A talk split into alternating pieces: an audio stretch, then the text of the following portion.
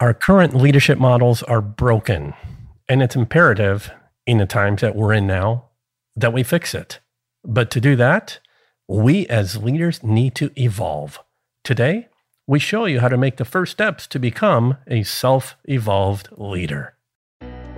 The future of work isn't about shareholder value, technology, metrics, or automation. It's about being human and putting people first through actionable love. Welcome to the Love and Action Podcast, where we hold deep conversations with extraordinary people to help you grow as a leader and expand your business. Here's your host, Marcel Schwantes.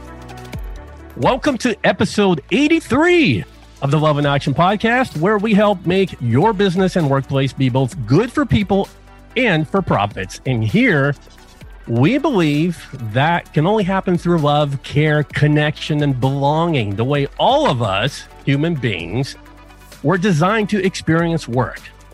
And you know, in this pandemic madness that we're in now, becoming a leader and encouraging people and motivating others, especially so many of us that are in a state of anxiety, well, it's no easy task to do that. That's why it's a privilege, quite honestly, to be approached by so many authors and thought leaders and influencers, the movers and the shakers of the world, coming to me to share their message at a time when there's so much suffering going on. And because we will spend a third of our lives in the workplace, personally, I feel an urgency each and every episode to speak to you and have my guests speak to you, because we want to see you succeed in this crazy, messed up world that we're in. So know that there is a special purpose for every single guest I bring on this show. It's to help you. It's to help make you better. So hopefully you'll get something out of today's episode. Hopefully it's, you know, in every episode to help you cope or cause you to pivot, or make you see something in a different way, and ultimately move you to become a better leader and a better person. Okay, I am officially off my soapbox. With all that said, I'm excited about my guest today in a new book called The Self-Evolved Leader. Elevate your focus and develop your people in a world that refuses to slow down. I love that title.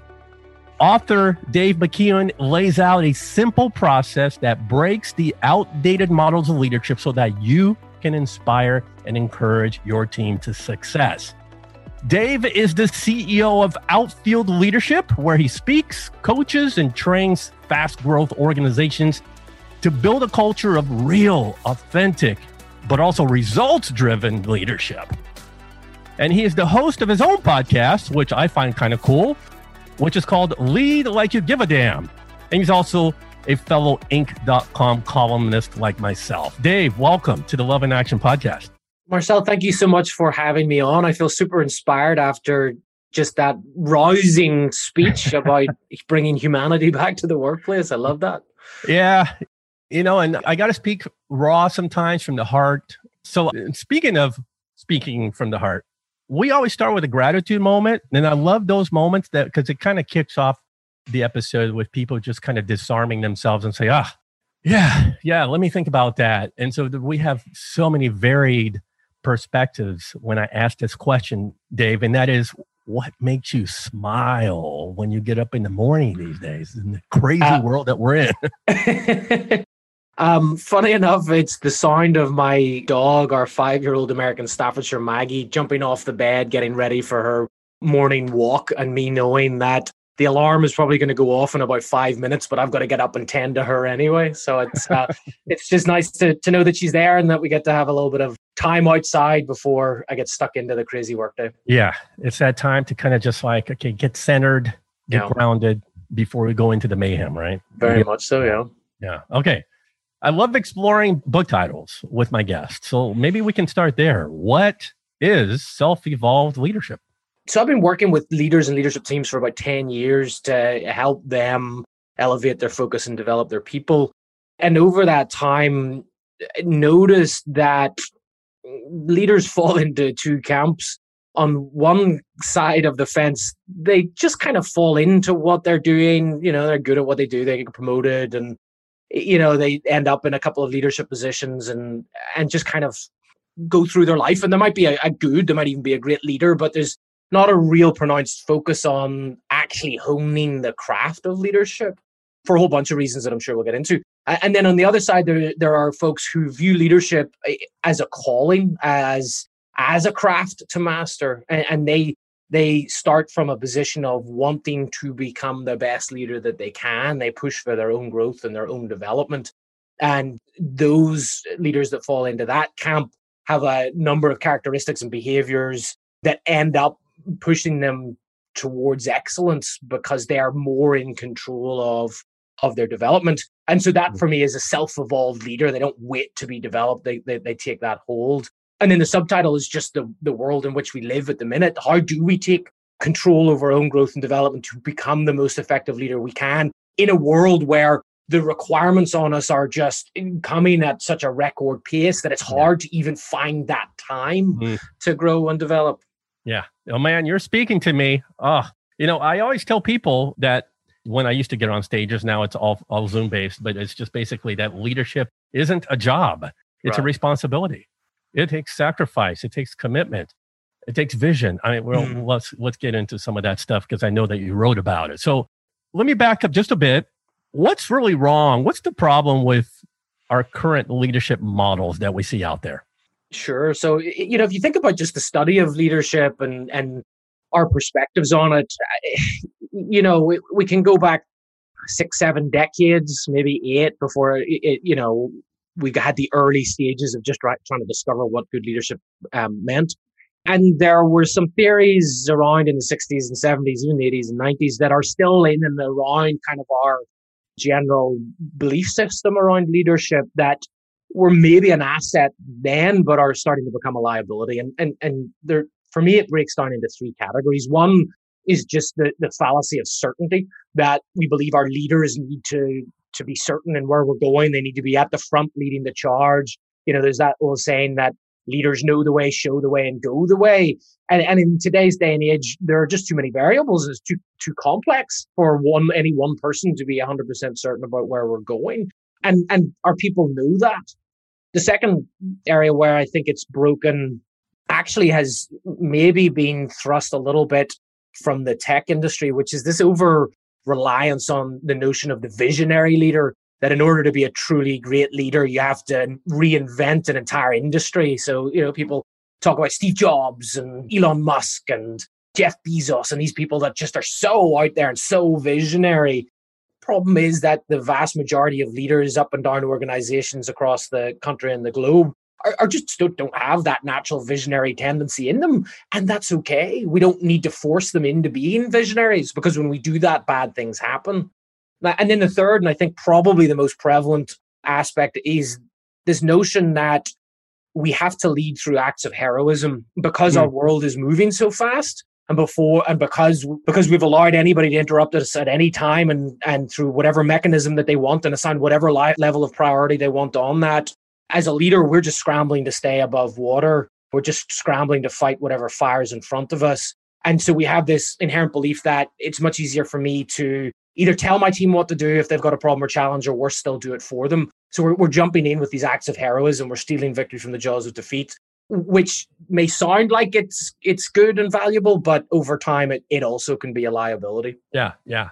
So I'm totally guilty of the heroic kind of leadership because early on in my career, I was an individual contributor and I was looking up at those leaders going, hey, I want that job. I want to be like them, because all I could see was this perception that I had was the cape blowing in the wind, or like, you know, superheroes with their fists at their side, you know, standing firm. And I'm like, okay, so when I got into a role of a leader, man, I started to have all kinds of problems because I was wanting people to look at me as this hero figure, and it backfired because I wasn't being a leader. I was trying to play up to this facade, this image that we portray leaders to be. And it comes from 2 very obvious places. Number one, actually, just the story you told that throughout our life, we have been rewarded on knowing the answers and putting in the hard work, from whether we're a kid in school through to our first job interview, through to our first promotion. That's how we are pushed through the system. And also, let's face it, it's a nice ego boost if you're the hero, if you step in, you save the day. You know, it makes you feel useful, makes you feel wanted, makes you feel needed. And those two things together then can be a really large gravitational pull that keeps us into heroic leadership. But as you said, it starts to break down. You get yourself into a lot of problems. I know. Yeah. And so I think that to bring this conversation, this part of the conversation full circle, we're really talking about mindset, I think, Dave. It's just that we have to, there are leaders that get promoted or they want the leadership role, but they don't want to shift what it takes for you to be a successful leader. So they bring with them this idea of what leadership is, which may be a false idea, and then they fail. So to be a true leader, I personally believe, the reason so many leaders fail is because they haven't made that shift to a new way of thinking. So having said that, what is the key mindset of the self-evolved leader? I think it's a hugely important point, and I just want to double stamp what you said, that the worst thing that you can do as a leader is believe that your past experiences will get you success in the future, you know, to turn up and say, I know how to succeed because of my past. It's way better to turn up and say, I know nothing, but I'm willing to learn. And for me, the key mindset shift into becoming a self-evolved leader is to pivot your focus towards helping those on your team achieve your shared goals, and in doing so to develop into the best version of themselves. Wow. And there's two parts of that, right? There's helping your team build shared goals, and then there's and achieving those shared goals, and then there's in doing that for them to develop into the best version of themselves. And why that second part is so important is because there's no room for acts of heroism there, because if you're just helping your team achieve their shared goals, but it's because you're doing all of the work for them, then that ain't going to cut it. There's got to be growth. There's got to be development. There's got to be you acting more as a guide and less as a hero to help them grow and develop over time. Yeah. So whatever you want to call it, I label it servant leadership because I teach courses on servant leadership. I mean, I think that's the crux of leadership, is to meet the needs of others, to make other people better. And so that's really what we're talking about. Okay, can we dive into the components that you wrote about in the book? What are they?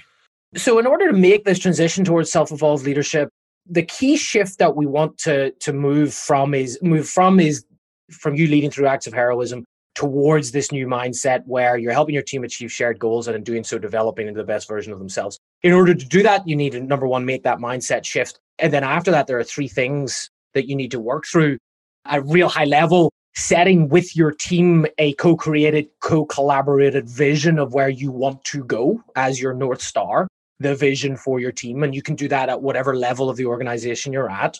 What's your end point? What's your destination? What's your reason for being?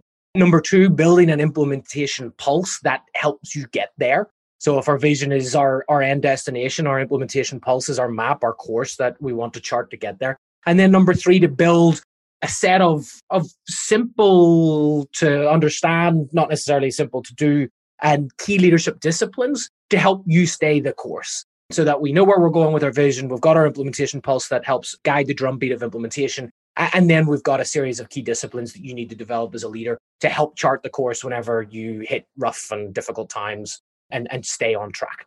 Yeah. So I'm going to speak to my listeners right now. It's really important that you understand what Dave just said. And that is that speaking of the vision part, so often we think that vision is the leader at the top of the mountain, setting the vision, coming down from, quote, the metaphorical Mount Sinai, if you're a reader of the Bible, and handing it down to people and say, do this, right? And you're saying that you co-develop the vision together. Yeah, I think I've found that teams that do that are way more successful for a couple of reasons. Number one, they're bought into the vision. They're part of the process, right? So there's way more likely to be buy-in than there is if you come down and say, this is where we're going. And number two, then it helps you maintain alignment, where if you have to make difficult decisions and somebody on the team disagrees with a decision, and so long as it aligns with the vision of where you're going, you can say, hey, we agreed on this together. So, you know, what has changed for you since then? So that just the likelihood of you getting there and achieving it is much higher, and the buy-in that you get from your folks is much greater if you co-create. Yeah, and the other point I wanted to bring up is so many people defer vision back upstairs to the CEO or the executive team. You're saying that at any level, you can actually develop a team vision. Yeah, very much so, and they should add up to the achievement of the overarching organization's vision. You don't want them to be in conflict with one another. But if you look, if you get this working in your organization, you look across various teams and departments, you should see this picture of all of these jigsaw puzzle pieces or cogs in a wheel adding up to the overarching achievement of the organization's vision.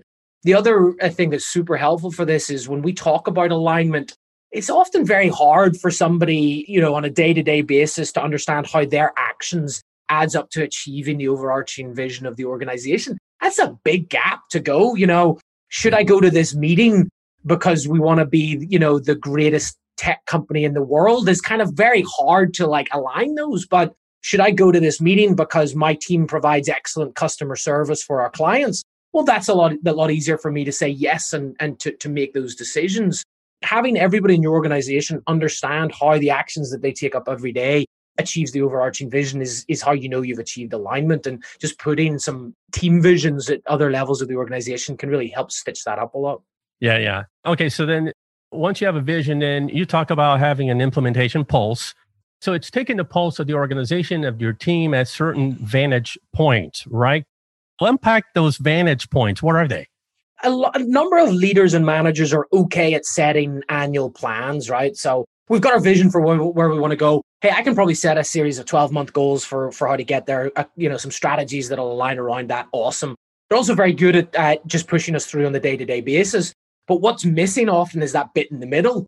And so we set our annual plans and then we just go out into the world and just get hit in the face a whole bunch of times and change priorities and swing and sway, and you know, crises happen and opportunities open up, and we get a third or halfway through the year and we go, what are we even trying to achieve this year? You know, you just get so caught up in the busyness of the day to day.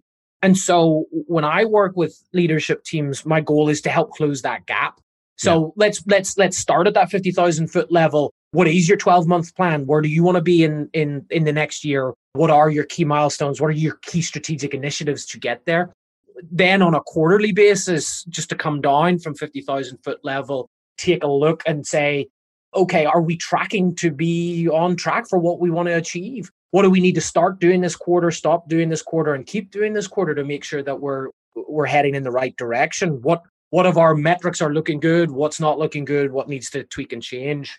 10,000 foot level then is to take a look at a monthly basis, say from a tactical perspective, what projects are working well, what's going off track, where do I need to go and just help my team out a little bit. And then, you know, you can go as far down as looking at it from a weekly basis and a daily basis, depending on where you need to spend time as a leader. The big one that's often missing is that quarterly piece, which gives us the opportunity really to assess our strategic priorities for the year. Unfortunately, in most organizations, strategic priorities shift because some leader or some boss has had a thought in the bathroom or had a interesting conversation with somebody over dinner or drinks last night, comes in and says, hey, it's a real good opportunity, let's follow that, or hey, let's not do that anymore. And there's no real process for shifting our strategic priorities. If you get really good at building an implementation pulse, and particularly that quarterly review, that's where you get to elevate your focus from the day to day and say, okay, where are we on track? What's not working? What have we completely abandoned? What do we need to get back on track? How do we pivot if we need to? And just helps you create a little bit more of a structured agility into your decision-making. Yeah, absolutely. And to me, that's the alignment piece right there, because it keeps everybody on the same page throughout an annual process. Right. And I'm glad that you brought it up, that the quarterly is the missing key.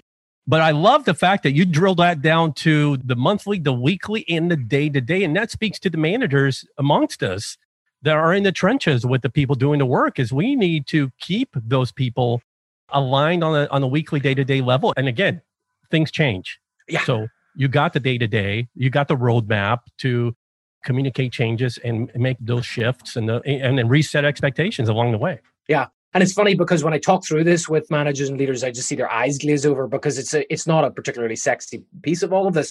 And the one thing that they're thinking is, I'm already in enough meetings already. You want me to put in more? To which my response is, you're probably in too many meetings because you don't do this. You're probably in discussions that are happening over and over and over again because you don't have a structure for decision making and ensuring that you're on track. So you get a bunch of people together, you make a decision, you go out, you try to implement it, you realize it doesn't work, you come back in, you have another discussion, you unpick the whole thing again. And so for me, meetings are not the enemy. Bad meetings are the enemy. If you get really good at facilitating meetings, these may be the only meetings you need to have all year because everything else is implementation. Exactly, exactly. So don't just have any meeting for the sake of just meeting.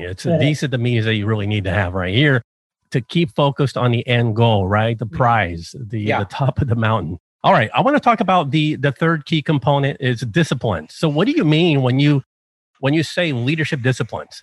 So a couple of years ago, I got a little bit sick and tired of the old argument of whether leadership are hard skills or soft skills, and the saying goes that people say they're soft skills because they're hard to assess, they're hard to conceptualize, they're hard to train against, they're hard to practice. And I mean, my perspective is you can practice being a good leader in the same way you can practice your cooking or practice playing the guitar or practice coding or practice being a good parent. When we call them soft skills, we're basically giving ourselves an out and saying, well, it's hard to really work on that. So I just said, let's just change the nomenclature around it. Let's call it disciplines, because disciplines are hard to master. They are things that we can train against. They are things that we can see, that we can assess against. So let's focus on building a set of leadership disciplines.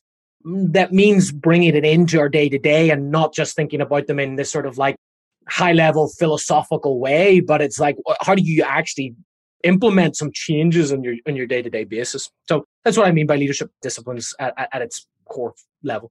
Okay, gotcha. So there's 6 of them, right? Should we unpack a few of those? We call them micro-disciplines. What are they? Yeah, so in the book, I talk about 6 micro-disciplines and then 5 kind of larger key disciplines. Okay. And the 6 micro-disciplines, if you get good at these, the 5 larger, more key disciplines become a little bit easier to put in place and come a little bit easier to master. So here are the 6 things that I think that leaders need to work on and get good at. They don't need to master it, but get better at. First of all, to take a pause. We do not give ourselves a beat in our organizations today. So take a pause. Before you answer somebody's question, before you share your perspective, before you tell somebody that we're going to shift our priorities, just take a pause, take a beat, take a moment. Let silence do the heavy lifting sometimes. It's okay to just take a beat, because we'll get better answers and better solutions if we're not rushing with the first thing that comes to our mind. Second one is to exist in the present. I think that societally we have been told and taught that we can multitask our way to great leadership. Multitasking is not great leadership at all. In fact, it's the opposite. And so getting good at focusing on one task, one person, one problem at a time, and dealing with that and giving that your full focus. Setting context. I don't know if you've ever sat in a meeting where you get to the end of it, everybody feels really good about the decisions that were made. You walk outside and then you go, it was a really good meeting, but I don't really actually know what we decided or who was responsible or what we're going to do about that. Or worse still, 10 people go into the meeting and 10 people come out, all with just a nuanced version of what the understanding was of what we just decided. And so in just helping set the context for your team over and over again, what is it that we're talking about here? How does that fit into the bigger picture of our vision? Just ensuring that people are aligned. We have to over-communicate to align our folks, and we have a tendency to under-communicate. Final 3, and I'll go real quick. Be intentional. Great leaders don't just get there by happenstance. They're very intentional about what they want to work on, how to work on that. They're very intentional with their team. They tend to not react. They're very proactive. So be very intentional about what you're doing. Listen first and talk second, because as soon as you open your mouth and you're in front of your team, everybody's going to say, okay, let's do that then, boss. So give everybody else the room to share their thoughts before you do. And then the final micro-discipline is to push for clarity.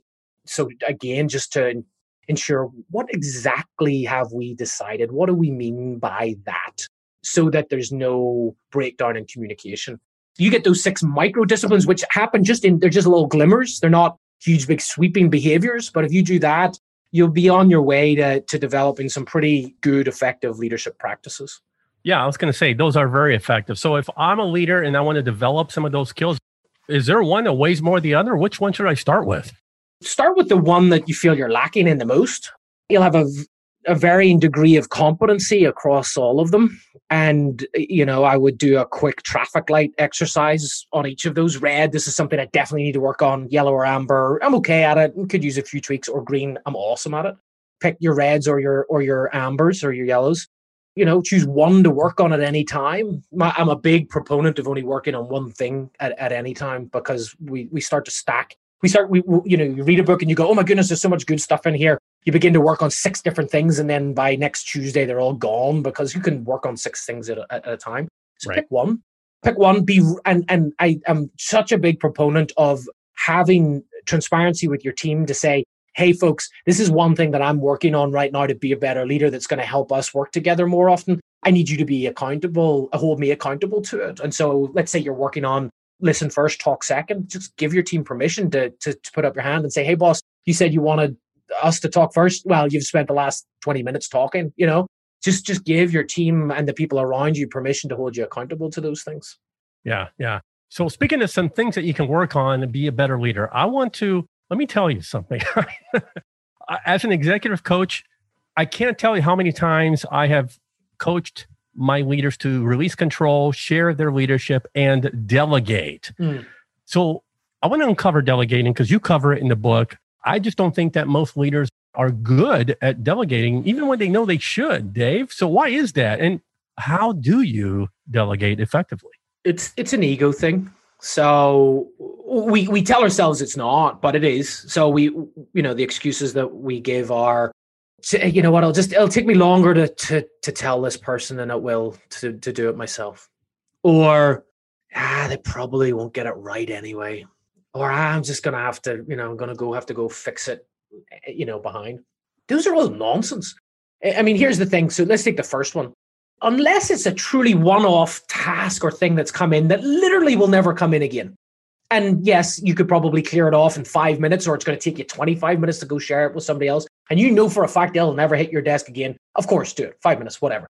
In what world does that ever happen? In what world does that ever happen? And so the reality is you spend 25 minutes teaching somebody how to do this. The next time they come to do it, it's the amount of time that you've invested halves. The next time they do it halves again. And before you know it, they only have to do it 4 times before it saved you 2 hours worth of work or whatever.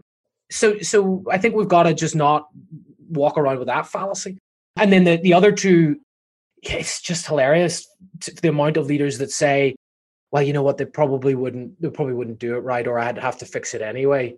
To which my question is, so you're seriously telling me that somebody that you've employed in your team that reasonably should be able to do this thing, you're saying that they could not do this thing?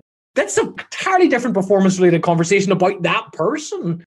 The real response is they won't do it the same way that you would do it. And maybe they wouldn't do it. It wouldn't look the same way. And also you don't get the opportunity to put your handprint on it. And that's all ego stuff. Yeah.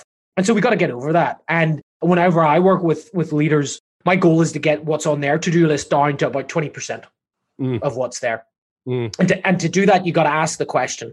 You have to deal with those mental hurdles that we put up. And then you look at every item on your to-do list and you say, okay, is there somebody on my team who, if I give them a little bit of support, advice, and guidance, could do this? And the answer is yes. I mean, you just delegate it. And then what that does is that leaves you with the 20% of stuff that you truly add value to, and gives you the opportunity to elevate your focus away from the weeds. Yeah, yeah. Well, a lot of my executive clients tell me that, you've mentioned it already, it's a trust issue, right? They want to do it themselves because they don't trust their employees to do it better than they think they will do it if they do it on their own. And then so I always say, well, okay, so tell me, how do you address that trust issue that you have with your, you know, a particular employee or employees? And they say, it's like a hold up the mirror moment for them. Mm. Oh, it means that I probably need to empower them and raise their competence to be able to handle the task. Right. Yeah. Now we're right back to, okay, good. This is good. Now you're putting the focus on developing their skills. Right. And which will raise, of course, it's going to make them better so that they can do the job more effectively. And then that means that you will back off and stop having those moments of, oh, I don't trust my employees. Oh, right. What an awful way to create a self-fulfilling prophecy, right? To say, well, I don't trust them to do this.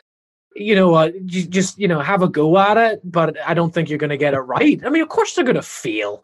So rather than do it, I actually start from that perspective. Okay, what needs to change in me? Go to them and say, hey, I believe you've got all the capability in the world to do this. You know what? We're probably not going to get it right first time. That's okay. I'm here to be advice and guidance and support for you and to help you grow and develop and do. Exactly. What a much better way to approach the people on your team. Exactly. And ask the magic question. What is that you need from me to make you more successful? Yes. Exactly. Oh my goodness. The other side of the coin, which I want to just make sure that we don't go to, is that equally as terrible as leaders just delegate everything and just don't care and just say, just you deal with it. And there's no communication that says, hey, what are your priorities right now? Do you even have capacity to take something on? If you did, does something need to shift? Let me help you figure out where that goes. You know, you just give some leaders that just throw stuff over the transom all the time, which is not what that either of us I know are talking about here. I'm glad you brought that up. So there's two sides of the delegation coin, is not delegating enough and then delegating carelessly without really supporting your team to do it. Okay. I've been dying to get this off my chest here because, you know, when I read this in your book, I'm like, yes, thank goodness that Dave is bringing this out in the open.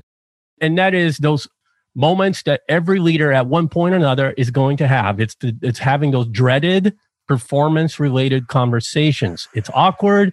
There's confrontation involved at times. And so nobody looks forward to those. And so many leaders just don't do them well. Mm. But you say it would work seamlessly if you have what you call a symbiotic conversation. Let's talk about what a symbiotic conversation is. Sure. Well, I think it's important to just note what you said, which is we don't really handle performance-related conversations well in general, usually because we view them, our body views them in kind of the same way as we view a physically dangerous situation. The same part of our brain kicks in when we have to go in to talk about difficult things. And so it means that some leaders either just go in too hard, they just go in and they just bluster and they just yell and scream and they're just angry. And then on the flip side, there are a whole bunch of leaders that just avoid and say, it's not that big of a deal. That doesn't matter. I wouldn't worry about it. Okay, if it happens the fourth time or a fifth time, okay, now I really have to talk to them about it.